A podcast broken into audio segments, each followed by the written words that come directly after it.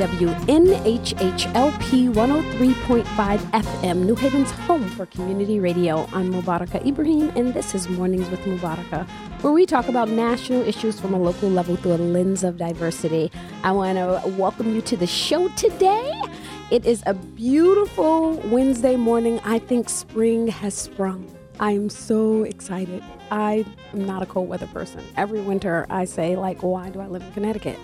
And then I remember that I get to do awesome things like this with other people like Camille. And I'm like, okay, that's why I live in Connecticut. awesome. So today we are talking about Black Girl Magic, people. We are talking about Black Girl Magic.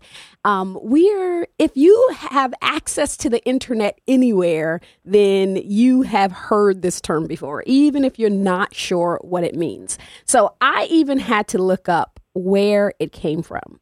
So in 2015, a young woman named CaShawn Thompson created the term to celebrate the beauty and power and resilience of Black women. She placed a crosshatch in front of a conjoined word and it just took wings. and it started to be used everywhere from the regular tweeter in Black Twitterverse to uh, celebrities and um, and just the everyday person, you know, we say it even in conversation. It's not just a hashtag. like hashtag Black Girl Magic. Like, oh, was am I supposed to say a hashtag? but if you had to describe what it refers to, Black Girl Magic is a term I would say that illustrates kind of like this universal awesomeness of being a Black woman, our resilience, our beauty, all of the things that inspire us and we are inspired to do, everything that is just really cool about being a black woman. We so often talk about the oppression of being black and the struggles of being black. I think Black Girl Magic really does celebrate the things about being a black woman, particularly in America. And that's the way the term, that's the way that I interpret a term, and everybody might interpret it differently.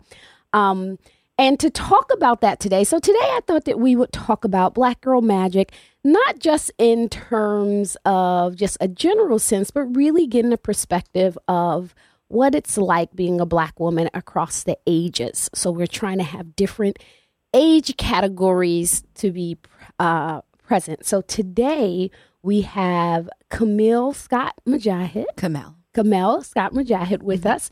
Camille is a freedom fighter, community organizer, trainer, and mother of two magical black girls. she is the training director at um, CT Core Organize now a statewide racial justice organization dedicated to building communities of freedom fighters to dismantle systematic racism in the state of Connecticut. Thank you for joining me, Camille. Thank you for having me. And on the phone with us, we have Katora Bryant, who is a healthcare professional, businesswoman, mother, and grandmother. Katora, are you there? Have you joined us? I'm here, Mubaraka. Awesome. Peace and blessings. Assalamu alaikum. Wa alaikum salam. Thank um, you for um, joining me. You are so welcome. It is my honor and I, my pleasure. Awesome. So, the first thing that I want, so I'm going to ask you both, where describe a little bit about how you, where you were, where you're from, and when was the first time you realized you were black? Mm.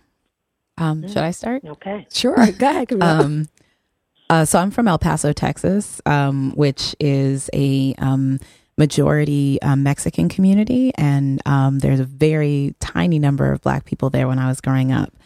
And I think, I don't know if I could say the first time I realized I was Black. Um, I grew up in a Black household, so that was always like present in a way. But I think the first time I realized like kind of what that meant out in the rest of the world was when I was in, I want to say first grade and I was on the playground with a little girl who, um, a little white girl who I went to school with, and I um, walked over to go play with her, and she told me that I couldn't play with her because I was black.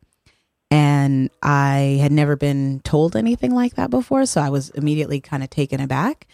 And I knew something wasn't right about it, so I went and I spoke to some other people. Was like, they, they just told me this, like I don't know what that means, and a conversation was had about it. But you know, I don't know whatever really happened with it. Um, this young woman and I like never really connected after that because I just like always had felt some type of way about it.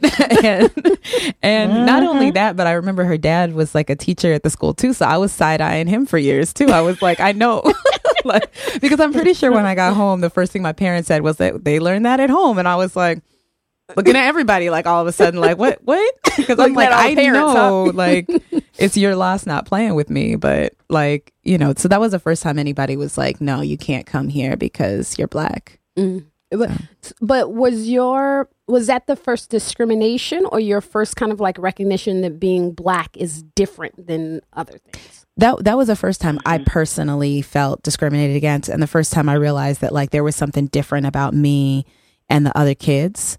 Um, and, you know, but I would say like one of the things that I think about and to speak about generations is that some of the earliest acts of discrimination that really impact us actually happened to our parents, happened to our grandparents. And so there's like this sort of generational thread. So I know now being older, all the things that were happening to my mother at that point that were impacting me, but I was protected from those things as a kid. They weren't explained to me. Mm. Katora, exp- uh, tell us a little bit about um, when was the first time you realized that you were black? Um, let's see. I think uh, you know I'm originally from Nashville, Tennessee, mm. um, where I was there until I was seven. And for me, um, you know, I lived in a homogeneous African origin community. At that particular time, my grandmother was an entrepreneur. She ran the premier beauty salon in Nashville called Beautyland Beauty Shop that we went to every Saturday with her. Um, and all of the business people that interacted with her were also of color. So it wasn't until um, my my dad got out of college and um, they came back to get us and the children in Nashville, which isn't an uncommon uh, practice in our community. That you know the you will send people ahead to to to lay the groundwork or the foundation of moving forward. And the children may stay with the uh, grandparents and the great grandparents while that's happening. And it's a it's a wonderful support network. So my parents uh, came to get us because my dad got a job uh, as an electrical engineer now, mind you, we're talking 1959. I guess I'm going to date myself. 1959 came to get us. We drive to um, Seattle, Washington. And for the first time in my life, I am now living in an apartment because we lived in a house in Nashville. So we're living in an apartment. That was different. Um, and I went to school in the inner city uh, Seattle because we were having this house built in the suburbs. And so I then got exposed to Asian children, um, European origin children, and then, you know, there were other African origin children. So it wasn't really a a startling thing at that point in time. It didn't really come real until um I was in the second grade, so I was like eight by this time. And we moved to the suburbs to this new house, and there were oh, there was only one other African American or or anybody else of diversity in this town outside of Seattle. Um, and so I go to school, and uh, my first day of school, I you know get in line, and so we all get in line, and this uh, uh, very I'll it, I'm telling you, trauma really stays with you. So this very tall um, European girl, she had these really like uh, ice blue eyes, and I stood next to her in line to go to to lunch, and she turns and she says, "I'm not standing next to this N word." And I understood what the N word meant um, just by nature of conversations and being in the South and I knew it wasn't good. And so my reaction to her was I commenced to beat her up. I, I, you know, first of all, I was angry because I well. was taken from Nashville, so she just became, you know, the vessel for all of my rage for being mm. taken from mm-hmm. my grandmother, and mm. all of that was a whole nother layer. Mm. But I beat her up, and then my mother had to come to school, and for all of us on this, for the three of us, we know what that means. Mhm. When your mother has to come to school because Mhm. you were, were fighting, Mm. and you know, and that was the reality of this little eight-year-old girl having the weight of black people on her shoulders because my mother she was real calm in the school when they said you know she was fighting and and this wasn't good and this girl was very much bigger than i was and you know so my mother they sent me home so my mother in the car she just she was like you know when you get home so you know and then she's like you know they expect you to act like a heathen they expect you to not be smart um because you're black Mm. well she probably said colored at the time because you know black wasn't a thing that you said Mm. Um and you got to understand that when you go back to that school no matter what people say to you no matter what people do to you you will just you know you have to understand they expect you to act out Mm. because of your color of your skin You know, that brings a really interesting question to mind is do we as black women put up almost a facade in order to n- not be the stereotype, right? So we try so hard not to be the angry black woman woman that we let things pass. Mhm. Do you think that we do that as a result of that or uh, I think for me, I think that for culturally, it really is a survival tool for you to be silent. And unfortunately for us, our, our we lose our voice not only in the uh, dominant community. I'm not calling it the majority community because it's they're you know that that they're not in the majority. Um, but in the dominant community, it's a matter of survival. Mm. And then we lose our voice again in our own community with the the the the pain that we are dealing with with our men and with Mm. you know um just you know just carrying that into our own living space Mhm. And you know so it's not that we are you know everybody's angry Mhm. so you know it's that label was not just for quote unquote the angry black woman but it's the angry black man it's angry black people Mm.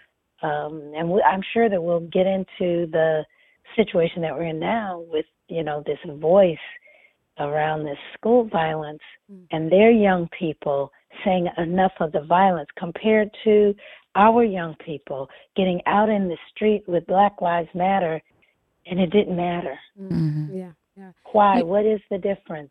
One Our children are dying. What Mhm. what is what was the difference? Mhm. We were considered angry. Mhm. as Th- this is opposed this is, to is and it's it's hurt. very it's very um indicative of the double standard between black and white so when a white woman is uh excited about something or expresses a strong opinion she's passionate but when a black Mhm. woman does it Mhm. she's angry and this Mhm. is actually and, and it's really interesting because when I I was reading an article that kind of like described this several years ago, and I realized like in my mind that I actually had that bias as well, even as a black woman. Like Mhm. you have this idea, and then I, you know, continue continue to read. And this particular article was written by um, a psychologist, and they actually now have det- have um, defined a term of anger depression and it is Oh, yeah. something that black women have had for a long time and it comes out as anger but it really is a different form of depression Mhm. um, that we don't Well- recognize Right. On the clinical side, we know that depression is internalized anger. Mm. So, absolutely. so that Mhm. definitely And makes sense Where that. else do we put it? Where else is it safe to put it? To put our anger and our legitimate rage. Mhm. This is, you know, I think for us as a community, we have to validate that for Mhm. ourselves. And uh, you know, I'm going to give a pitch to the Community Healing Network, and for it's very interesting that New Haven has struggled with developing an emotional emancipation circle. We have Mhm. struggled with with actually doing that, where they seem to be thriving in the South and in in the UK and in other parts of the country and the world, but where it's originated with with Sister Enola Aird, we struggle in Connecticut. Why? Mm-hmm. Mm. Yeah, it's it's interesting being from like the Southwest and having spent some time in the South as well. Like the mm-hmm. difference between that region and this part of the country. And I was just actually at a um, Black organizer conference. I just got back a couple days ago, and that co- topic of conversation is constantly on people's minds about regions and how they're different and how racism shows up in different places. And some of us who were mm-hmm. who spent some time up in the north were talking about, or in Connecticut, we're talking about how in Connecticut there's this sort of smile in your face, stab you in the back kind of racism, where it's mm-hmm. you know in certain parts of the country, you know, you know who the racists are. they they will tell you to your face what they think of you. They will tell you to your face what they want and and what they and you know and they will openly display their Confederate flag. They will openly push for mm-hmm. policies that are a threat to your existence. And mm-hmm. um, and up here, there is this this deep deep coding of racism. So it's so it's Absolutely. so under the surface, and it's so um it, that that that the, the the white people who feel that they are good and that they are above that have this cover to pretend that certain things are not happening that are happening or certain things are not racist that are racist, mm-hmm. right? That to say, uh-huh. oh well, mm-hmm. no, no, that's not racism because we're doing that for this reason. Well, the impact is racist, mm. so then it then it's mm-hmm. racist. So there's this deep kind of coding of it. It's not that the racism doesn't exist up here. It's actually just as bad and sometimes worse than it is down worse. south. I mean, if you're looking at where Absolutely. uprisings have happened over the last um, you know few years, which you know some of the folks down um, at this conference we're talking about as well. It's, you know, Ferguson, Missouri, it's Baltimore, Maryland, it's New York City, you know. You talk about, you know, um, if you ever talk to Carrie Ellington, who's out here in New Haven, um, you know, Carrie shows us sometimes this video of the move bombing, which happened in Philadelphia, where um, a home mm-hmm. was bombed, mm-hmm. and you know, oh, yeah. a lot of people, including children, were killed. And um, this happened mm-hmm. in 1985, so it was not that long ago, and it was it was a household full right. of black people. So the, there there there has been racial terrorism happening in the north. There has been voter suppression. Everything you see down in the south is up here, but they mm-hmm. are much better up here of pretending like it's not happening, of mm-hmm. hiding it under the surface. Mm-hmm. Whereas in the mm-hmm. south, it's like they don't have as much of an interest in hiding it. I'm also thinking that like the anti-racist white folks that I see in the south are a little bit more about it sometimes, and the anti-racist white folks in the north because it's harder for them to hide from it mm. because mm. it's everywhere. So I think we I think one we have to pay attention to those dynamics and also how they impact our people because it's like a form of uh, what some people will call gaslighting, which is a term a lot of people talk about now, mm-hmm. where they you know it's about questioning your version of reality, and mm-hmm. I feel like mm-hmm. that is much mm-hmm. more. Although it's a part of racism all over this country and it's a part of our history, um, that's also up here. It feels like I feel that much more that that sort of gaslighting. Like, are you sure? Mm. But well, this person, I know them. Mm-hmm. They're a good person. Like, they would never do this or say that. And mm. you can I think also it's important for us to all reckon with the fact that, you know, the way racism works in this country is deeply systematic. It's deeply a part of the culture. You can be a good person and be deeply racist. Yes. Or you can want to be a good person actually, and be deeply a racist. A lot of people actually do not understand that concept. Right. right. I think there's there's this great poem by this this poet um, uh, Guante called "How to Explain White Supremacy to a White Supremacist." I would recommend everybody watch that YouTube clip. But one of the things that he says is those teeth sharper when smiling, sharper still when smiling and meaning it. Mm-hmm. And that like sits with me. When I heard I heard that, I was like, Connecticut. Whoa. like that's that's what it feels like here sometimes. So I feel like that also puts it puts it makes it harder for us to heal from racism. It makes it harder for us to communicate with each other as black people because we end up participating in each other's gaslighting, mm-hmm. especially when the people mm-hmm. who are participating in the racism are our friends or our family members, our neighbors. Mm-hmm um, people that we care about. So, I mean, when I hear you talk about that, um, about emotional emancipation circles, that's what I think of too. Is it's it's harder to to get into that space up here to understand like what's really happening and name it clearly. Mm-hmm. Mm-hmm. But I think the other piece thing is that we we have to validate our reality, mm-hmm. and we haven't.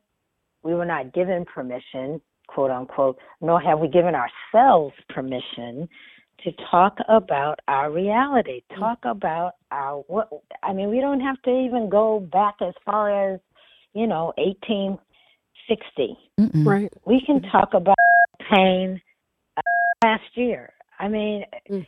and we have to understand that it's a historical thing. We have to understand that you know this is a this whole thing around quote unquote. I hate, I don't even say it. I say white non supremacy because when you look at you know when you look at it in reality, no, it's not. Mm. There's we have to understand the words that we're using and constantly putting in our head. Therefore, it's it's it's dri- underneath it's driving behavior. Mm-hmm. If you keep hearing that word, supremacy, supremacy, supremacy, so what does that say to you mm. yeah. about your reality? It, it, you're not, there's nothing I always, supreme about I always tell people that know? anything that we say before it comes out of our mouths, we've we've already internalized it three times because mm-hmm. you've thought it. Absolutely. You mm-hmm. are physically saying it, and there is a spiritual connection to when you physically say a word because your mouth mm-hmm. is moving to articulate that thing and make it real and your ears is the closest thing to your mouth mm-hmm. so mm-hmm. you really have inter- before you say it even once you've already internalized it three times if you're just tuning in you're listening to WNHHLP 103.5 FM New Haven's home for community radio I'm Mubaraka Ibrahim, and this is Mornings with Mubaraka, where we're talking about black girl magic and what it's like being black through the ages. So, I want to put both of y'all kind of like on a spot. And you don't have okay. to give an exact number. But when we talk about generationally, so I am Generation X. I don't mind people knowing I'm 41. Okay. right? Mm-hmm. so, uh, what? Okay, if I'm Generation X, I'm like at the end of Generation X. Mm. Where are you generationally, Camille?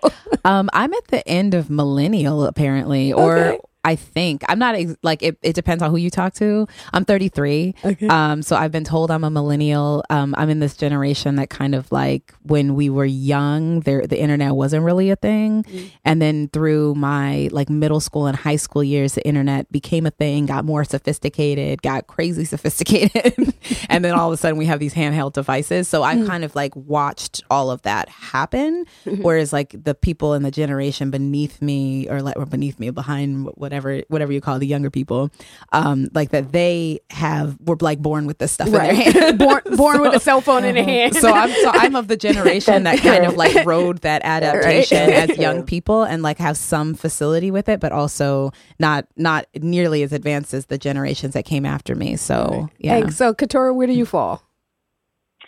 I fall as an elder. I am a 65 years old young woman. So I've kind of uh, I've watched. And I could be both of your mother, and maybe even uh, um, Camille's grandmother.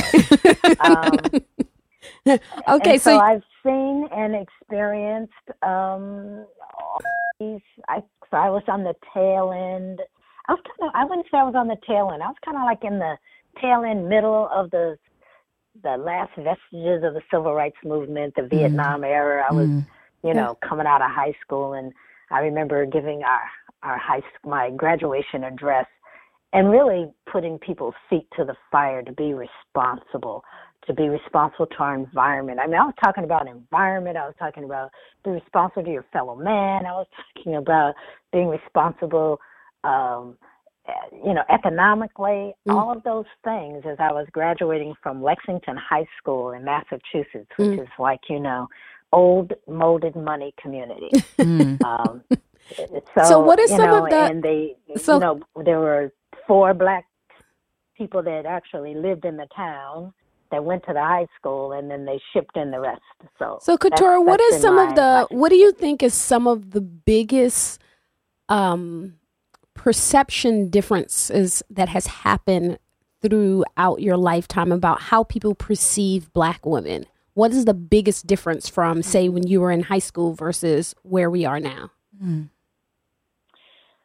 So I was on, like I said, I was at the tail end of black women finding their, you know, being validated in their voice. Mm.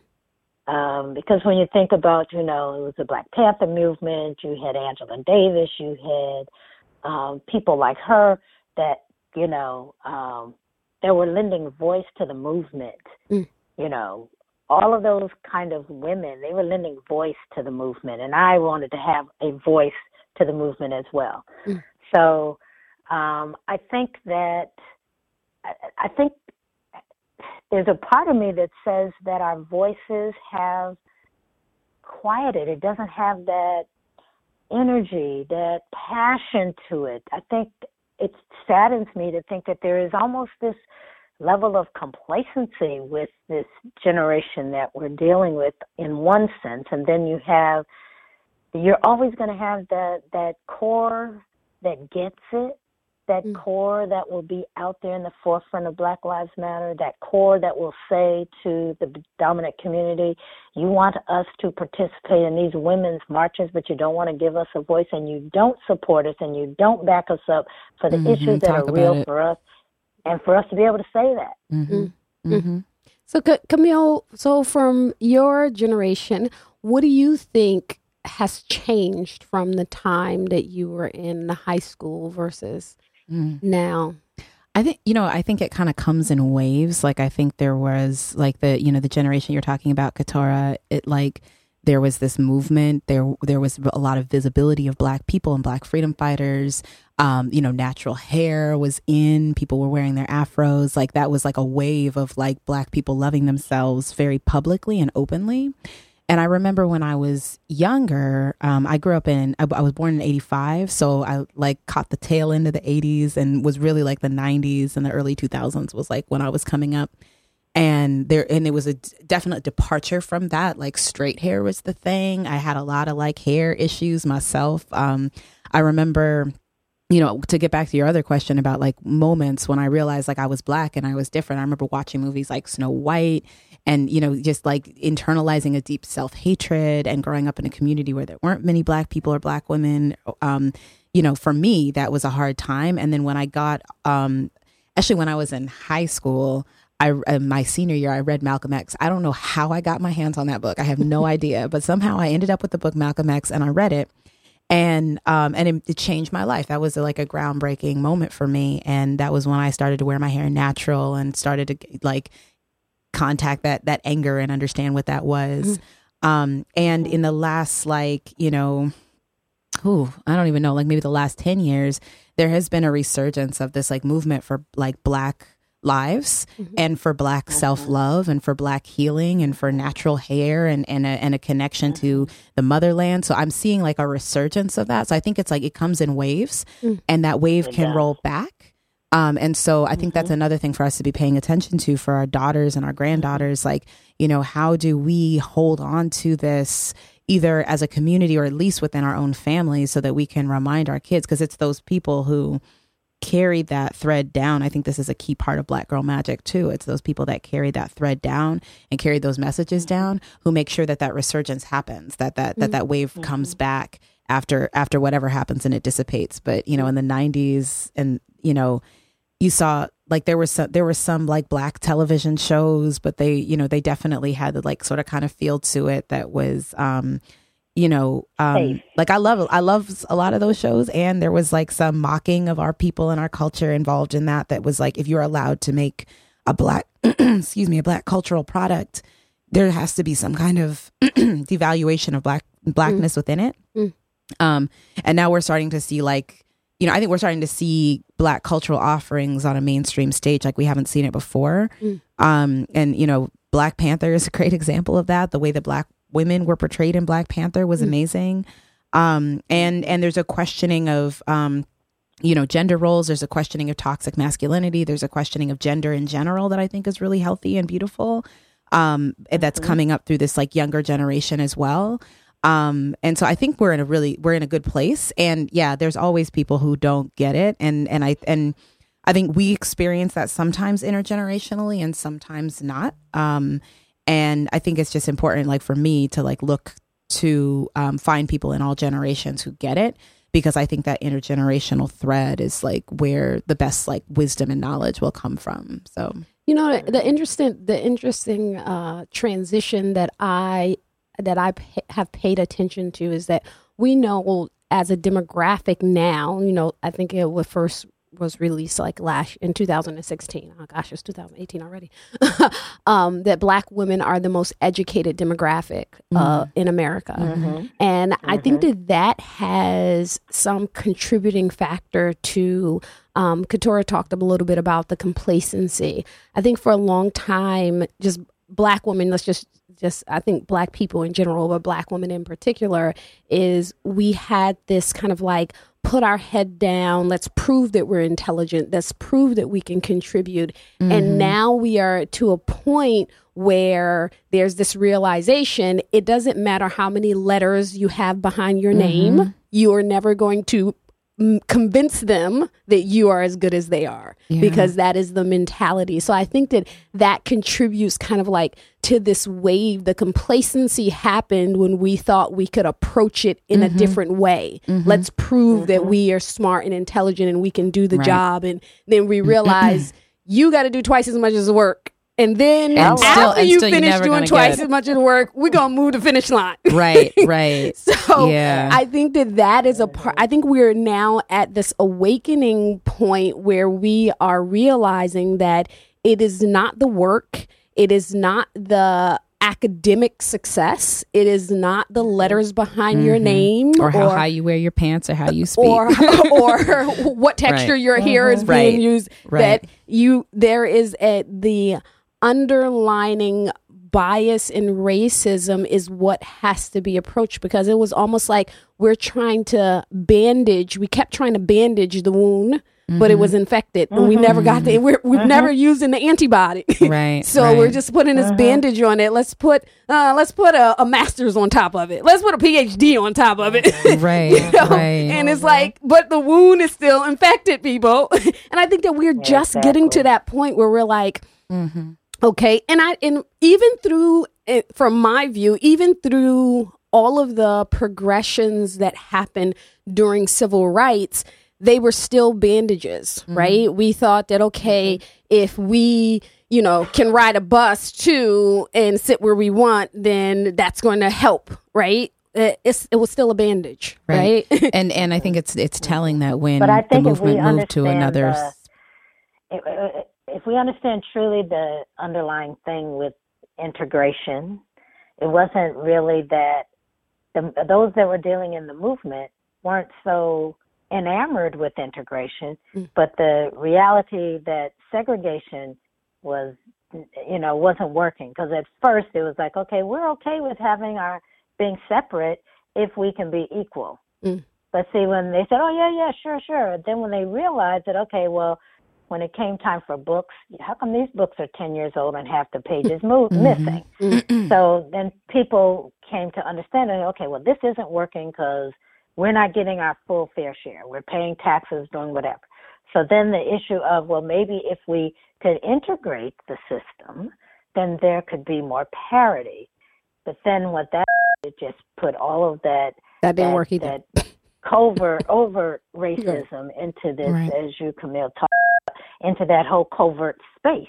Mm-hmm. And so that now, you know, so now people are equally as frustrated. And there's there's that movement now that's saying, I'm okay with I want to be in my own neighborhood with my own folks and with my own culture, with my own mm-hmm. food.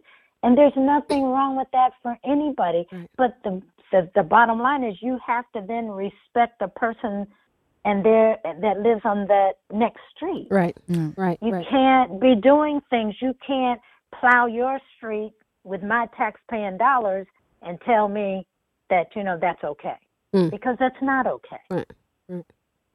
Um. So let's let's flip um on the reverse um, a little bit.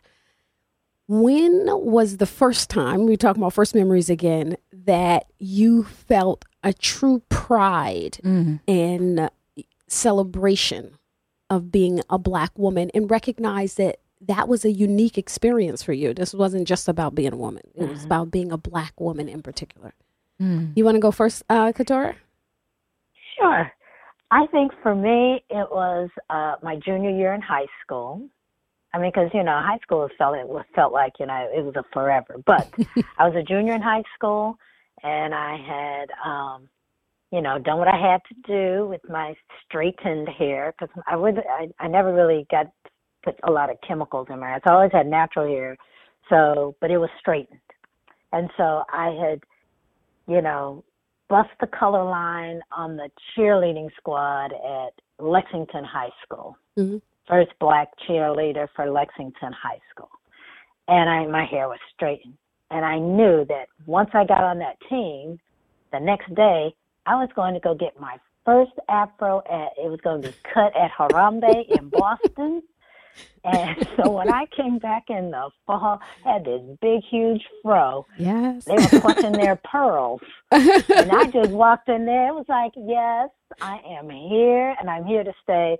And then we went into this whole thing of we petitioned and sat in and made them have us a African American history class. I mean, I was a rebel. And I love the rebelness in me, but then there was that conservative part of me. I wasn't stupid. Mm. There was that conservative part of me that was like, okay, I know I got to get through these classes, and I know I got to graduate.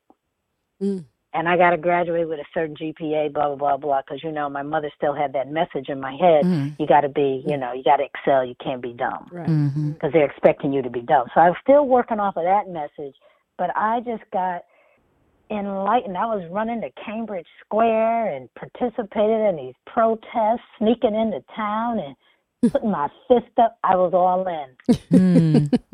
Awesome. What about you, Camille? Yeah, I'm, I was trying to think about it. I think it was like a really a journey for me, like starting with somehow finding that book and reading it, uh, the autobiography of Malcolm X. And I initially I cut off all my hair. I had a chemical straightener, so I cut off all my hair and let it go natural. But for a long time, I hot combed it because I didn't, I wasn't there yet. Like I wasn't comfortable. I saw, I remember the first time I saw myself with my natural hair, and I just like it was just like devastating. I was like ouch you know it, it, and and i couldn't see beauty in that image at that point. Um and i think part of it was also just like i didn't grow up around a lot of black people so i didn't see that. Like i never saw that. You know you don't see it on tv i didn't see it in school. I didn't see it anywhere and hair was a big deal. You know all the women the girls that i went to school with had beautiful hair. It was always curly and beautiful and perfect. And i was just like i just don't know what i'm doing here. So i straightened it for a while. And then um, i went off to college. And um, when i got to college i came to new haven. And you know there's a fair amount of black people here. So i started to make connections at the at the university and some other places. And um Yale um, was a really kind of radicalizing experience for me, to be honest. Like I had grown up really poor, and um, that was what it was. But to contrast that with this wealth and privilege and power and ignorance, like deep, deep ignorance, like and um, I it was just like a, a a switch for me. And so I think that also contributed to me feeling like actually these experiences that I've had as a black woman and also as a as a poor black woman um have have taught me things that these people have not learned. Like they, like I understand a lot about this country that these people don't understand don't want to understand and so um so I got I mean I think it was a combination of anger and pride. So um but I Yes. definitely felt proud of who I was. I felt proud of what I knew. And and it kind of like rooted me in a self-assuredness that like I'm not going to let these people tell me who I am. I know who I am and I can see them and I can see what they're doing. So I'm going to stand up and I'm and I you know I, I actually like went the other way with it. I let I stopped hot combing my hair. I let my fro come out, and little by little, I started to like love that image of myself. Um, if you can see me now, you can see I've got I've got my fro again. I actually went and had locks for a while, and I cut those off, and I'll probably be back again. So I've been experimenting with my hair, but like there's so much in my hair that was so important to me in terms of understanding and loving myself, and being able to love that image of myself with my afro was like a was a huge turning point for me personally um, but also just m- building more relationships with other black folk even even when they were like where are you coming from? Why do you talk like that? And like you know what like why don't why haven't you seen this movie? Or why don't you know how to play spades? You know there's certain cu- cultural touchstones that you miss when you don't grow up in a black community. But you know at the same time like people Why have- you don't know how to play spades? right That's ba- funny. spades is important spades is so important i'm working on that. I hope my black people will have some grace with me. I'm working on that. Um, but now it's like you know, I want, I you know, it was like I, I when I saw blackness, I don't know for some reason I always wanted to kind of like rush towards it because it was like something that I just felt like that was my home. But um, I've had a complicated relationship with it too, because not always being welcomed in, or not always like knowing how to how to access mm-hmm. that, being from other places, mm-hmm. being you know light skin, like all this other stuff, which you know is like we could talk about light skin privilege all day, because we and we should. Um, so, and I think that also comes. Up. I just mm-hmm. want to name that as something that comes up in anger because I have been someone who has embraced my anger and has like put that into my work and into my public persona as well. And I think part of the reason why there's some acceptance of that is because of my skin tone, like that that mm. has given me some cover, which is also why I lean further into it because I'm like, so you're not, not always you're not always angry angry because you're light. You're sometimes passionate.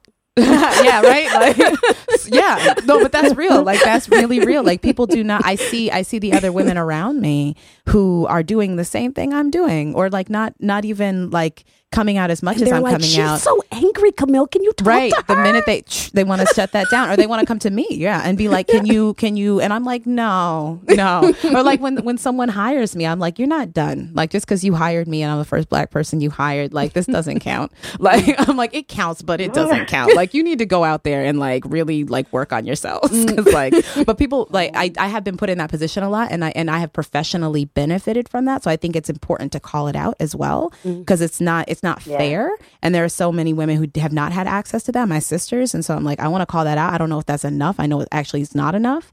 Um, but the least I can do is just be like, hey, I have benefited from this personally and mm. and not through my own like doing. But it's important to name it and to not say there's something so exceptional about me that allows me to occupy this space. Mm. It's not. It's mm-hmm. as it's as basic as the color of my skin. Mm. And that's just and people mm-hmm. need to mm-hmm. stop. So I'm just gonna I'm just gonna like leave that there. I just but. like to just to just, just to put in there that I, uh, even though Black Panther might give us a little us dark skinned people a little, little um Cause dope movie. It's such a good movie. We got a lot of what chocolate kind of in, Black Panther. it may have turned. Yes. I think black dark skin is in now.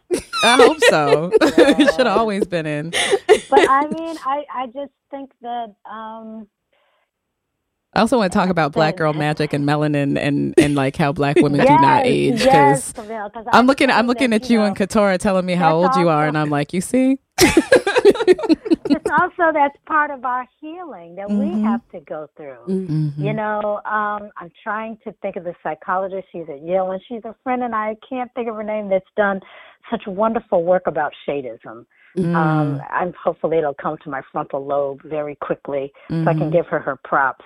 Mm. But um, you know, we need to talk about that pain. Mm. I mean, there's just so many layers, and that is one of the things that we also, as a facilitator for the emotional emancipation circles, we talk about that. Mm. And as Black people, we we still need to talk about that mm. um, to understand that you know we run the gamut, and why do we have so many different shades of brown mm. from you know, right, right. I mean the um you know, they the the thing that they used to say when when we were growing up, you know, we have black women that are light, bright, and damn near white to the most beautiful to to chocolate brown. Mm-hmm. Okay, so mm-hmm. we run the gamut of beauty, and to be able to see the beauty in all of that, mm-hmm. and, and the, we, that's what makes us so rich we are so diverse mm, in absolutely. all that we do that that richness just comes through that we can do anything we can adapt to anything and that's that melanin factor mm-hmm. that we need to embrace and educate ourselves and our children about it's a powerful thing mm. and once we connect to that it's going to be an omg moment for mm. the universe right. Mm-hmm. I, I think also too for people like me who came into their blackness late. um, I I think that it, it's important just to let people know there's never too late. Never too late. never, never, too, late. too late. And when I say coming to my blackness late, because you know you both talk about your experience in high school, I don't think that I start actually recognizing kind of like what it meant to be a black woman until after I had a daughter. Mm. And I where, started. Where did you grow up? First of all, let's just start. so it, it, it, well, I, I moved around a lot, but the one of the reasons why I don't think that I ever connected it is because my mom never really prioritized it. Like to her, being Muslim was first. She was like, so much so. So here's really interesting. So I always knew like my mother was very, very religious and to her we were Muslim and that was the the the the most important thing. And I didn't realize how deeply that was embedded in her until um, I started a business with my husband. Uh, I guess it's been about eight, eight, eight, five or eight years ago. Um, and we went to get certified as a black business with the state of Connecticut. Hmm. And she did not put black on my birth certificate. I could not Oh. prove that I was black. The only the only way I was able to prove that I was black is I had to give them my kid's birth certificate because I put black on my kid's birth certificate. Oh, wow. And it was really an eye-opening moment for me. But that's a really interesting it's a Hmm. really interesting Mm-hmm. dynamic, which is a whole nother show about people, sure black is, 'cause Muslims who converted to friend- my children are Islam during the laughing now 19 to the show. black Because on Muslims. their birth Ooh. certificate, I put they were Bilalians. Wait, what's that? But- Baraka, you probably understand the Yes. So that's that. a whole nother show, Katora, about how it's really interesting. And this is what I'm realizing. I just had this conversation with my husband the other day. Black Muslims who converted in the 1960s, Mm-hmm. it's almost they tr- like they tried to escape their blackness and the oppression that they were in Mm. by becoming Muslim. So once they became Muslim, they just tried to completely ignore everything about being black. I'm not like I'm I'm different now from other black folks because I'm Muslim, and it, it was it's almost like they because my husband did a, a lecture with a gentleman who became Muslim around the same time in the 1960s, and when they asked him about being black and Muslim, he said, "I'm Muslim." Right. Mm. And I was like, that's just so mm. indicative of that mm-hmm. age range. And mm-hmm. people who converted in that time, it was almost like they ran to Islam to seek solace because of the oppression and Yeah. all of the things that was going on. But that is an entire another show, and we have three minutes left. So, yeah i mean i think a lot of like the things that the things that we do like make sense like even the messed up things that black people do to survive blackness they make sense it's a, yep, it was and it's part of yeah it's part of why i try to like live on a philosophy of like keeping the door open for black people like and that Mm. like when you say it's never too late like i think we should have some grace and keep the door open for our people but also like not leave it too wide open so like you know people are coming in and and holding the struggle back or or, or harming the absolutely. struggle Exactly. because there are always people Yeah. within our community who who want to pursue freedom in another way freedom for themselves as individuals but um but i do think it's important to leave the door open and to stay in relationship and community with all of our people So we only have a couple of minutes left. Mm-hmm. Uh, Um, Katora, I always ask my guests to uh, end us with 30 seconds of advice that you would give to uh, other black women about celebrating their black girl magic. Um, I would say do your work, do your healing work. And I am going to say once again, New Haven, and if you're hearing my voice, connect with the Emotional Emancipation Healing Circles. You can Google the Community Healing Network and, and do your work because then you will embrace just the instead in addition to the black girl magic, you'll embrace the magic of being black. Awesome. I'm, Camille, I'm writing that down you're gonna hear from me Camille, what- Katora what is um, the yes what is your last 30 seconds of advice? Um, I would say like what's really mattered for me recently is a connection to my ancestors, and that's both my actual blood ancestors who I can identify, and the folks um, further back who may or may not have been related to me. Harriet Tubman, fingers crossed, is actually related to me, but probably not. um, Harriet Tubman. Claim it, girl. Just claim it. I'm it. gonna claim that my my my great great auntie Harriet. Um, but like really connecting with them, listening to like what they. I'm I'm starting to connect with like the Combahee River. Um, uh, collectives. Uh, they they released a statement that's really beautiful. So there's so much richness. Like this this movement of loving ourselves and loving our blackness is not new. So you know, go back and claim your ancestors. Listen to their voices. Um, you know, I practice Ifa, Yeah. so I also like actually like am in community with my ancestors. Whatever your level of like, comfort with that is, what it is. But um, even just reading the words of your ancestors can really make a difference. Thank you so Absolutely. much, ladies, for joining us. And I would like to thank everybody for listening. You've been listening to Mornings with Mubaraka. And until next week, I will remind you to go, go about your day and your week and be a voice and not an echo.